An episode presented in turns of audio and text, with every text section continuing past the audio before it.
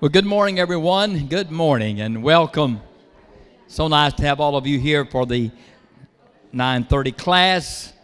I am deeply honored that you, you gather here every Sunday, week after week, to uh, study the Word of the Lord with me, and I'm always so blessed, so blessed. I, I tell Sister Davis when I when I come home from this class, I'm always I just always feel so blessed to have been a part of this class. And uh, sometimes this place is just absolutely packed. We've got several people on vacation this week, but uh, if you that have been here all these years will remember when this all started, I had about four people said asked me if if, if during the 9:30 class, during the 9:30 slot, we didn't have a class, but during the, the time between the 8:30 service and the 10:30 service, if I would just do like a 15 20 minute quick Bible lesson. So we did that in my office. We had four people the first Sunday, and, and we filled that up, moved that into the foyer, and filled that up. And then, of course, at that time there was a divider in this room, so we only had was that half of the room.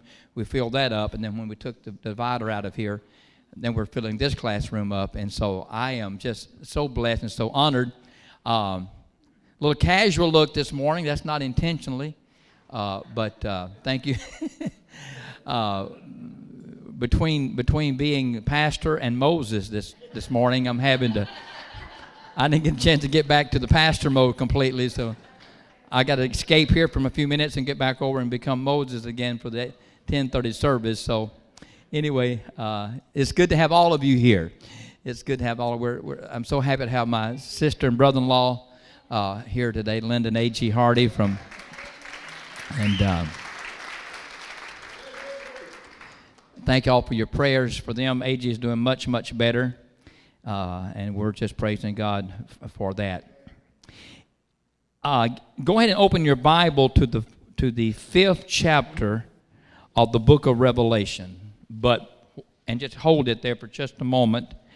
And, uh, and then I'm to, because I want to talk to you just a minute, for just a minute, uh, concerning the four, what the scripture calls the four beasts that stood out in front of the throne of God um, near where the 24 elders, uh, those 24 thrones, small thrones, 12 on each side of the throne, which we've already identified that as to be the, a type of the church. It indicates the church in its ruling and reigning uh, capacity. And there's one place where when the four leaders and they begin to worship and praise God, the Bible said that they cast their crowns uh, at the feet of Jesus. And uh, that comes from uh, an old Roman custom. It actually goes back to basically it, the Romans actually got it from the Egyptians. It actually, the custom goes all the way back to uh, ancient Egypt. Uh, the, the ancient pharaohs, when they would capture another country, they would uh, they would take the throne, the, the crown of that king, and they would, they would bring it in and they would mold an, a new crown and incorporate the key characteristics of the conquered crown into the crown of Pharaoh. So that when the people who had been conquered by Pharaoh saw him, the first thing they would say, Oh my, he's wearing our king's crown and so it was it was, it was very dominating and diminishing to them, and and uh, and then under and so under Roman rule, when Rome would would con- con- conquer a country, uh, and they would bring all the crowns in, and what they would do, uh, uh Caesar would would cause them to cast all to throw all their crowns at his feet, and then of course he would then give them their crowns back. Uh, but now they're wearing these crowns only by permission of the king, not as any kind of sovereign ability. And it was, in, it was to indicate and to show that these countries, that no matter where you are, uh, we've taken your we've taken authority over your crowns. But in here, we we cast our crowns at Jesus' feet, indicating, Amen, that that the victory belongs to Him. The victory belongs to Him, and our victory in this life, amen, is made possible through the work of the blood of Christ and everything He did for us on the cross. And so we, we throw our crowns to Him and we bow to Him. And then later, the crowns will be returned. uh, as we rule and reign with Christ a thousand years uh, as kings and priests, literally, upon this earth uh, before it is destroyed, and then eventually, of course, uh, for eternity in heaven. These four angels, and they're, they're actually cherubims that uh, that the translators use the word beast. They call them beasts. And the reason, and, and you could cer- certainly understand why uh, that the translators would refer to them as beast when you hear the description that John gives of them. Uh, they, they, they had four faces, actually. And, and the four faces that are turned toward John are the ones that he sees and he, he identifies them. He said the, the one had a face of a lion, one like a calf, one was like the face uh, like a human, human being, like a man, and one was like a flying or a soaring eagle. And uh, and these were the four sides of the face. And if you go, you have to go. You'll have to go back to Ezekiel to pick up the fact that these each of these cherubims had four faces, and and that's it's not re- related here in Revelation, but it is in Ezekiel, where each of these cherubims. What's incredible about the cherubims is the only these are not messenger angels. You, you don't ever see them coming to the earth. These are you know, Gabriel, and My, Gabriel is the messenger angel. Michael is the warring angel. Uh, then there are myriads of angels that, that are on the earth at all times. You have a guardian angel. Uh, there are angels that are going to and fro, fulfilling the word of the Lord. When you pray, you release angels with your words. Uh, it's an amazing concept. But these angels, called cherubims, the only function of these angels are the bible said are to be in his presence and to worship god.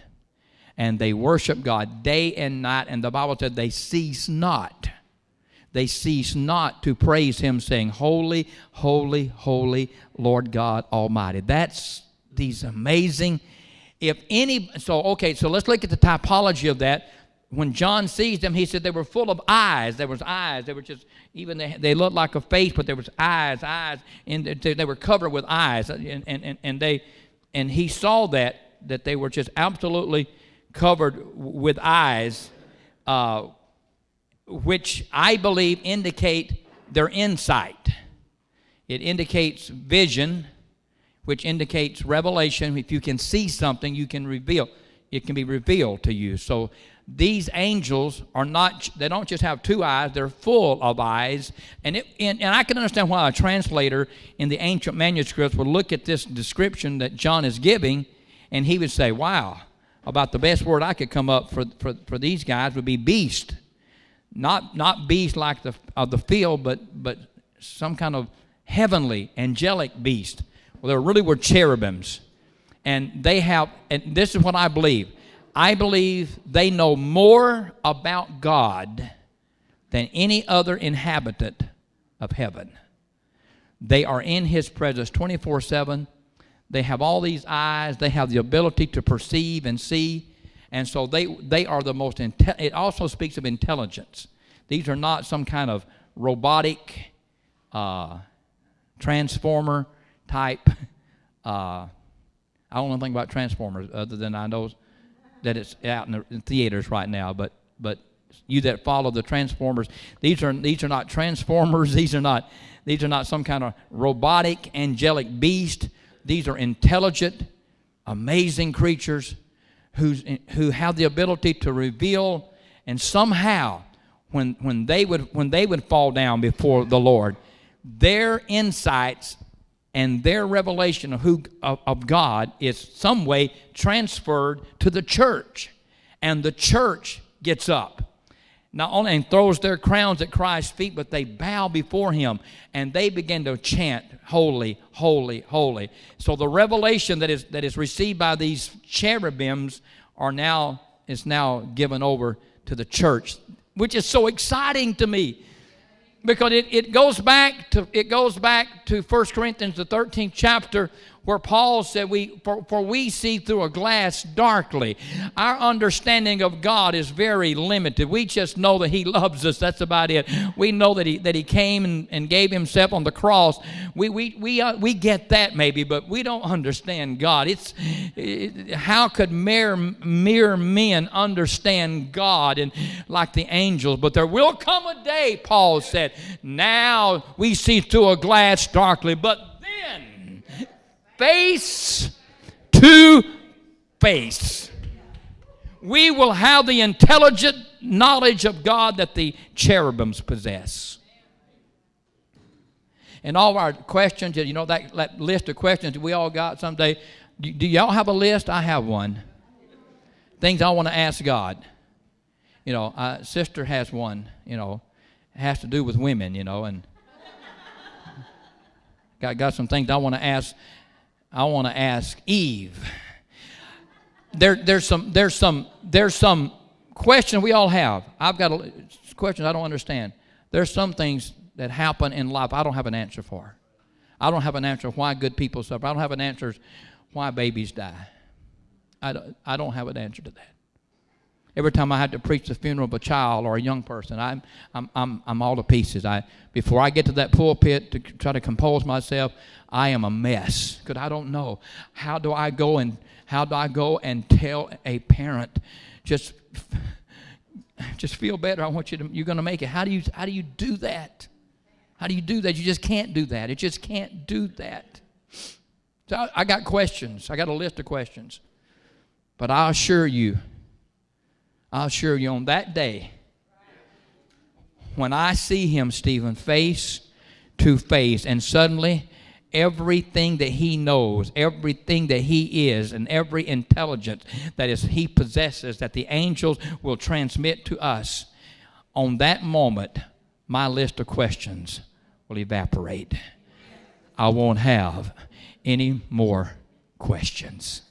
And so this I think this part of heaven, and this is the part, these are the first things that John sees when he gets there. God is taking care of some business for the church right away, right away, uh, before the marriage supper of the Lamb, before the judgment seat of Christ, he begins to take care of some questions and, and some amazing things begin to happen. All right, um, let me just say a couple more things about that. Uh, in the New Testament, uh, most Bible scholars, uh, if, if, you if you ever study Matthew Henry a little bit, Matthew Henry believed that the, the lion, that the four beasts are, are the four angelic beings represented uh, a type of the four gospels of Christ Matthew, Mark, Luke, and John. And, and, and the implication is that in, in Matthew, Matthew presents Jesus as the lion of Judah. He's the, he's the, the lion of Judah, the gospel, showing him as the lion of the tribe of Judah. Mark sees him as the ox.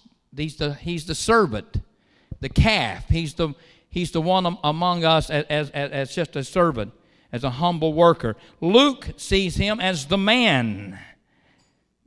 The, he sees the man part of God.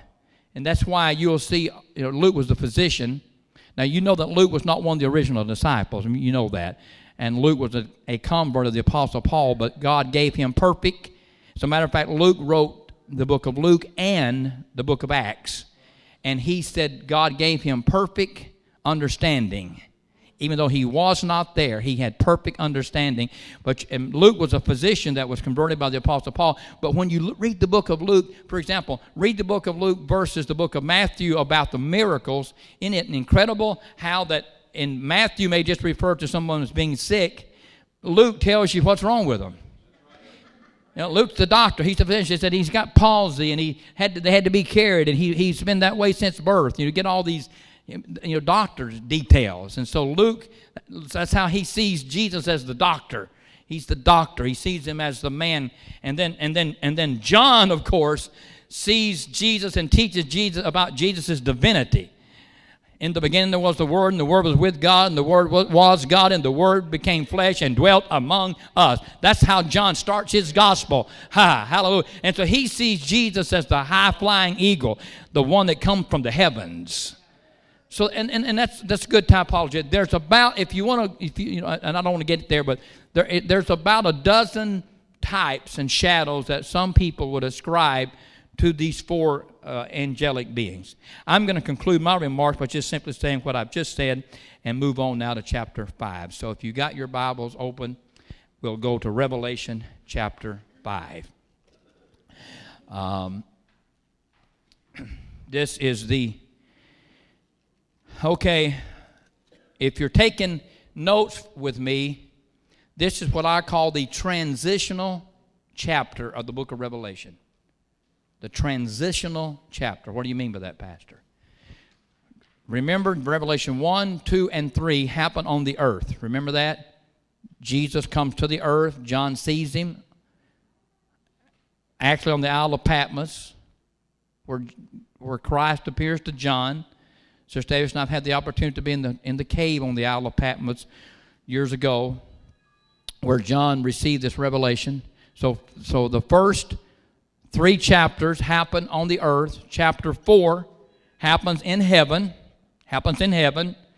Now, chapter 5 is the transitional chapter between what is happening in what we would call the normal setting and what is about to un- be unleashed on this earth, which is going to be wrath and destruction beyond human ability to understand it. And when you begin to hear John try to describe the wrath, and it's called the wrath of God. It is God's wrath. Remember last week I talked about the thunder coming out from under the throne? Some theologians believe not only is the lightning and thundering, of course, a characteristic of the glory of God as it was on Mount Sinai, but that it could have, it could also be this rumbling you know, that's you know we're hearing if you if you study prophecy and you keep up with the signs of the time and what's happening in Syria, what's happening in Iraq, what's happening uh, in the Middle East, uh, what takes place in Israel, all the things. If you keep up with some of the technological computer, the chips, the systems, all the things that, most of you know a little bit about or, or, or as much about as we can know, all of that, of course, indicates that for the church that that we are somewhere no we, we are not lost. The church is not lost. We know we can identify. I think one of the incredible things about looking at the historic timeline is that we know these are, are called the last. And now the last days actually began. Uh, this is going to sound kind of amazing to you, but technically the last days began with, a, with the outpouring of the Holy Ghost in Acts chapter 2. It was said from there so, so where are we now? Well, we do know that, for example, some things could not happen until Israel is again located in the Jews are located uh, back in their in their country of Israel. That had to happen before some things in the end time happened. Well, that happened in 1948. So we know we know now we can go look and say, okay, these prophetic events that are taking place now. So we know so we know that, that Israel would regain Jerusalem which they did in, in, in, in 1967. So there's, there's calendar events that you can see, okay, we know where we are. These rumblings that's going on right now. Jesus said this. He said, Be not deceived. He said, Be not deceived. He said, There's, there, there, There'll be wars and rumors of wars and earthquakes in divers places and signs in the heavens and, and the blood moons that, that we're all talking about, a little bit about. And all these things that are out there, he said, But he said, But the end is not yet. The end is not yet. He's, so I'm just telling you right now, there's rumblings right now. Every time you turn on the, the television uh, and, and you get the newscast, every time you get, if you get news, I, I used to get news on my, on my phone, but every time a news item pops up, it's, it's, it's, it's the rumbling, it's the thunder from the throne of God indicating that, that something's about to happen. And so this is the transitional, this is what I'm, this is what I call, this is this is the last stop in the book of Revelation. This is the last stop before God begins to release upon this planet the destruction that is called a time of tribulation like the world has never known. If I was not saved today, not only would I get saved right now, not just because I don't want to go to hell and I don't, but I don't want to. I don't want to have to. I don't want to go through that amazing wrath that's not reserved for, the children of God. No, no, no. It's, that's not. The Bible said in the book of Revelation that this wrath was directed between the rejectors of Christ. God's wrath in the in the New Test in, in, in the book of Revelation is being directed on this earth toward the rejectors, a planet that has rejected Christ. So we know there's going to be an incredible re- revival both right before the coming of the Lord. There is the falling away. Now you know you guys know this. The falling away has already started.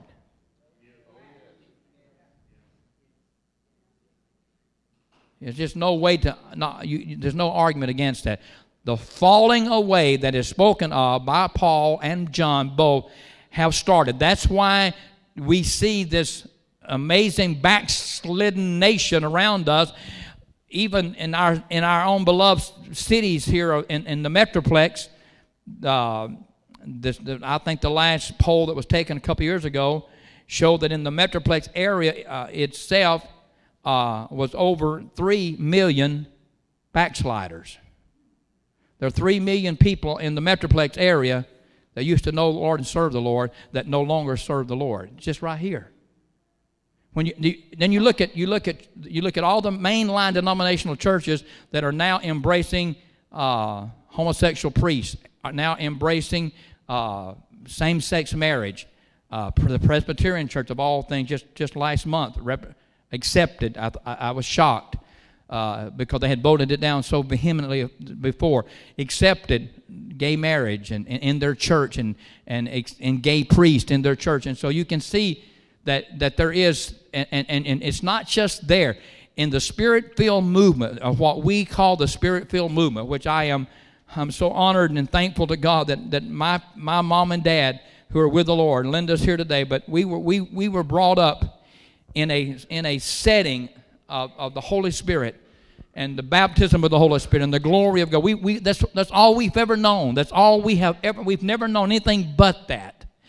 But then, but, but then I'm at this age to see where even the Spirit-filled church has, has gone to the point where, where so many spirit filled churches are ashamed of speaking in tongues anymore. They, they want to keep that in the back room, so they don't, they don't even want to talk about miracles, and so they quit preaching about miracles. And I'm just going to tell you the great falling away has already started. It's already started. In the middle of that great falling away, the Bible says there's also going to be a great outpouring. And here's what the Bible said: and God, it shall come to pass. God's going to, I will pour out my spirit upon all flesh. That's, that's all flesh. All flesh. Amen. That's all flesh. And there will be a glorious revival before Christ catches the church out of here. Now, that brings us to this. What's left on this planet after Christ takes the church out of here will be the apostate church, which is identified in the book of Revelation as the great, it's, just, it's a whore. It's a great whore. It's just plain. That's what the John's going to look at this apostate church that's left after Jesus comes, and he's going to call her the great whore. And he's going to talk about the nations of the world that committed fornication with the great whore, and then the destruction that's going to follow all of that. But in the midst of all of that, there's also going to be a releasing of 144,000 what we call man-child Jews. There will be, and you'll, and I'll explain that there in another lesson as we get about the seventh chapter and their, their message will be to preach Christ as the only hope of salvation to people that are that are on the earth during that time and, and according to John there will be a multitude of people saved out of the great tribulation period uh, because of the ministry of the 144,000 people and of course the two witnesses that are going to be coming back uh, as well my point is this somebody said, Well, I just think I'll wait and take my chances in the tribulation period. Are you kidding me? If, if you can't give up a. If, if you can't give up the world right now, if you can't give up a little sin that you're doing, if you can't give up your little rebellious attitude right now, I don't think you're going to give up your head and give up your neck. No, no, no. Anyway, Transition. Transition. Here's what I'm talking about. This is the chapter that transitions us from the peace and the tranquility of the scene in heaven to this climatic, dramatic, amazing outpouring of something that John said that when it starts happening, that men are going to run and cry to the rocks and mountains and say, Fall on us and hide us from the face of him who sits on the throne. I don't know about you. I don't want to be here when that happens. I don't want to be here when that happens. Amen. Chapter 5.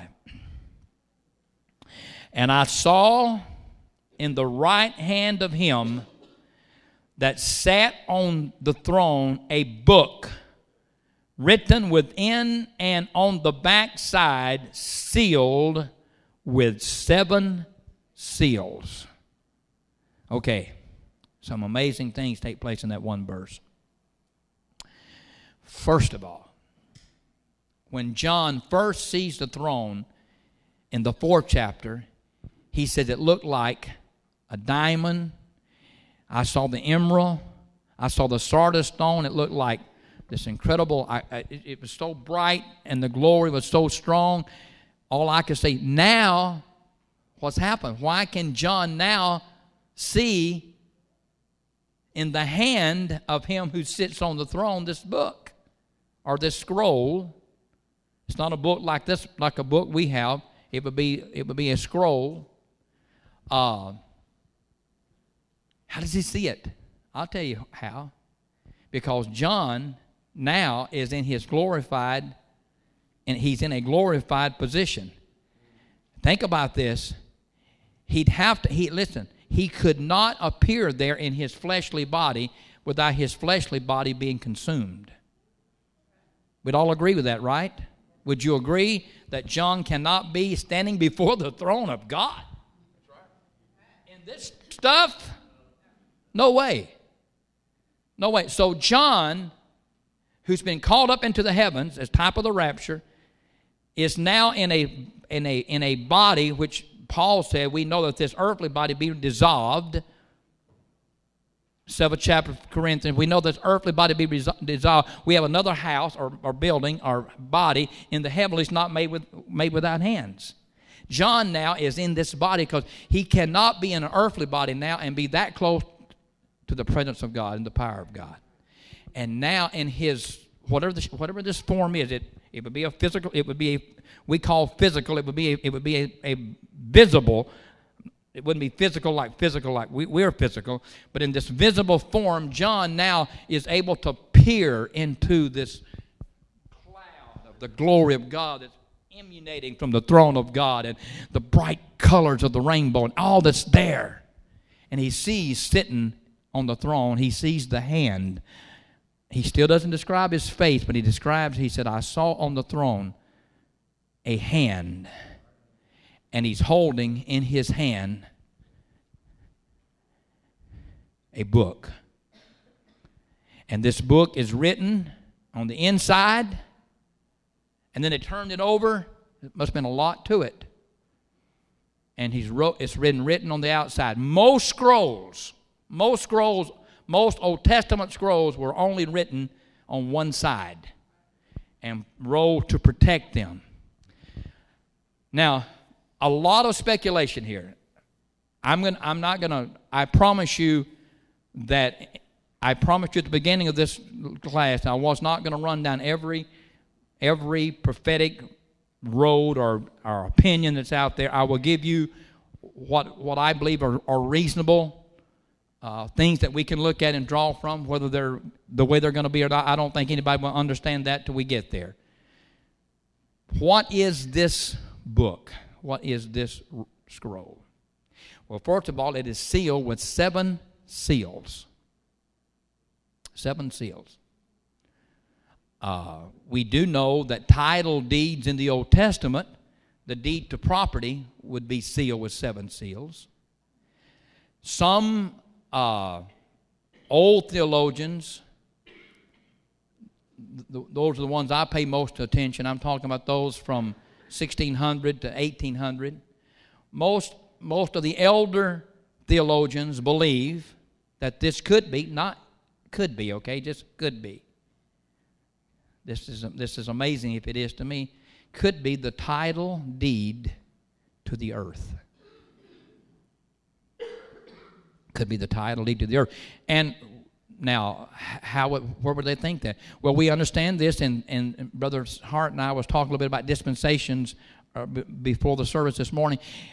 You think about it this: we, we do know this that when God created the heavens and earth, He the Bible said in the book of Genesis that He gave the earth to Adam and Eve. Is that not correct? He gave them the earth and said, "It's yours. Take care of it. Populate it. It's your it's your it's your planet." I'm putting you in charge. You are in charge of this planet. So, in, so technically, they had they had the title deed to the earth. Lucifer comes along, selling selling lakefront property in Idaho or oceanfront property in Idaho, and sells them a bill of goods and and deceives them and they eat of the forbidden tree, and the title deed at that point was transferred over to the devil. And to get that back, Christ had to come to the to redeem that. He had to come to the cross, and to, to redeem everything that was lost in Adam, we get back in Christ, the second Adam or the last Adam, not the second Adam, but the last Adam. There's not second, third, and fourth. Just there's a first Adam and a last Adam. Okay, and the last Adam was Christ, who came to redeem back everything that was lost by the first Adam. Okay, so that even and even though how many of you would agree with this? Even though we know that everything that Christ did for us at the cross is right now in effect. You, it is in effect. Can, can we not say right now, by His stripes we were healed? Can we not say right now that by His blood we are saved? Can we not say right now, by His blood that we are provided for? We are, everything that He did at the cross is in effect right now. But how many of you also know that everything He did at the cross has not yet been totally fulfilled? For example, when we got saved, the only part of you and I that got saved and transfer, transformed and redeemed was our spirit. So I thought my body got saved. Well, if your body got saved, you wouldn't be sinning with it anymore. Oh, I, did I mean to say that? I think I did, yeah. I feel like Moses today.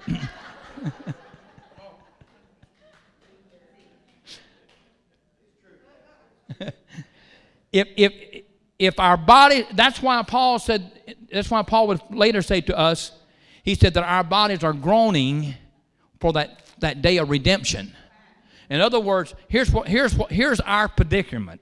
We have born again spirits living in unborn again bodies. And that's why it's called the battle of the flesh between the spirit. And Paul said, "I'm always having to battle with this." There's all he said. Did he not say the things I want to do, I don't do, and the things I don't want to do, I end up doing those things? Now, is Paul the only one who ever found himself? I've done that. You've done that. There's not a person in this room who have not. You have you have looked at righteousness and chose unrighteousness. You have said, "I know this is the right way, but I think I'm going to do this." We've all done that. And it's only the mercy and grace of God we we're forgiven. But my point is this. My point is this on the cross, Jesus also redeemed your body. But that will not happen until the rapture of the church, the resurrection of the, uh, uh of the church. And we get that glorified body. How, what's it going to look like? Well, well, was it John? Said, I, I, I don't know what it's going to look like, but we know this when, we'll, when we see him, we'll, we'll be like him. but we're going to see him as he is. We're going to have the same, we're going to have the same body that Jesus had. Think about when, in Jesus' resurrected body, Jesus passed through walls. That's right. He appeared and disappeared. He was able to tra- after his resurrection, according to, according to Hebrews the ninth and tenth chapters, he had to go all the way to heaven, to the holy city, the third heaven Why? To deposit the blood that he shed on the cross in the heavenlies where it's there right now how, on the real mercy seat, which is not down here because the real mercy seat was up there, and what we have is a copy. Did not Moses, he said, This is a write down what you've seen. I'm going to show you a vision of heaven, and you're going to write it down. And this is this is basically we got the we got the little miniature version, the real things in heaven. Jesus in a, in a Jesus in a resurrected body, not a glorified yet, but in a resurrected body, could pass through walls, appear, disappear. He could still eat. I'm glad to hear that. not to, so what, what, what, what are they going to have at the marriage supper? I, well, I know fish for one thing. You know, the, only, the only thing you really know that Jesus ate, the Bible talks about him eating fish. Fish and matter of fact, he fixed he fixed fish and bread for the disciples on the Sea of Galilee for breakfast one morning. Fish for breakfast. Well, if you ever go to Israel, they have fish for breakfast. Yeah, absolutely, absolutely. Not catfish for breakfast. They don't have catfish for breakfast. All right. My point is this. My point is this. This glorified, this this this body that John is existing in in heaven has the ability to, to be in the glory of God. And now his eyes, I, I, don't, this is totally wrong. This is a poor example, but it's, it's about the best one I can think of right here. His eyes finally get adjusted to the light. You know what I'm talking about? In our here, you know, you ever been in the dark and turn the light on, you're trying to, you know, trying to get your eyes just adjusted. Well, his eyes are adjusted now, and he looks and he sees on the throne, he sees the hand of one, the one God, and in his hand is a scroll with seven seals. Now, is it the title deed of the earth? I don't know. I don't know. Could be. It, it excites me the possibility that the title deed to the earth would be a physical. When I call say physical, I'm not meaning earthly or fleshly. I'm talking about a visible document. That somehow God designed this document that that that the earth, and that's why the devil has tried everything he can to take possession of this earth. He wants it. Now here's what the Bible he said the Bible tells us that the, the, the devil is the prince and power of what? Of the air, of the atmosphere. So he we know this. Lucifer started out in the third heaven as an archangel is cast out of heaven and into the second heaven where the, where the stars and Milky, Milky Way and the planets are, and, and perhaps has wreaked havoc in, in that second heaven. We don't know all that's going on out there and what microscopes or, or what telescopes are now finding out that happened millions of years ago, which could certainly exist in, in, in heaven, in God, eternity is billions of years. God always has existed and always will. And then he was, then he was, he gained access to the first heaven. And that's the atmosphere where we are. And he, he rules his, on, from that place. But there will come a time in the book of Revelation, the Bible said that he will be actually loosed upon this planet in a physical sense. Uh, just in case you hadn't picked up on it, the devil don't have a very good track record. He starts out in heaven, and every step he takes is down, down, down. Finally, the earth, down. Finally, the bottomless pit, down. Finally, hell and the lake of fire, down.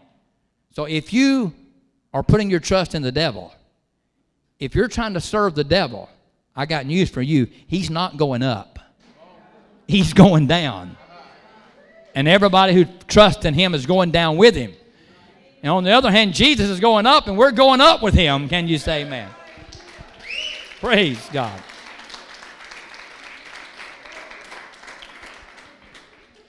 All right, what else could the scroll be? Well, we do know this. It, whether it is a title deed to the earth it may be. We do know this that this document has within its cover the events detailed on what will happen first, second, third, fourth in order on this earth. And not only do we have it in detail, but there are trigger points. There are trigger points. I'm going to call them trigger points. There are trigger points in each seal, and it, it is when we reach this trigger point, it's when they pull the, the trigger is pulled and the actual events begin to unfold on the planet. And we'll start there next Sunday. Amen. Praise God. Well, thank you all for being here today. Got prayer meeting right over here in just a few moments, and uh, 10:30 service. There, will be a Moses sighting, so I encourage you to be there. And uh, we love you all. Have a great, wonderful, wonderful rest of the day. In Jesus' name, Amen.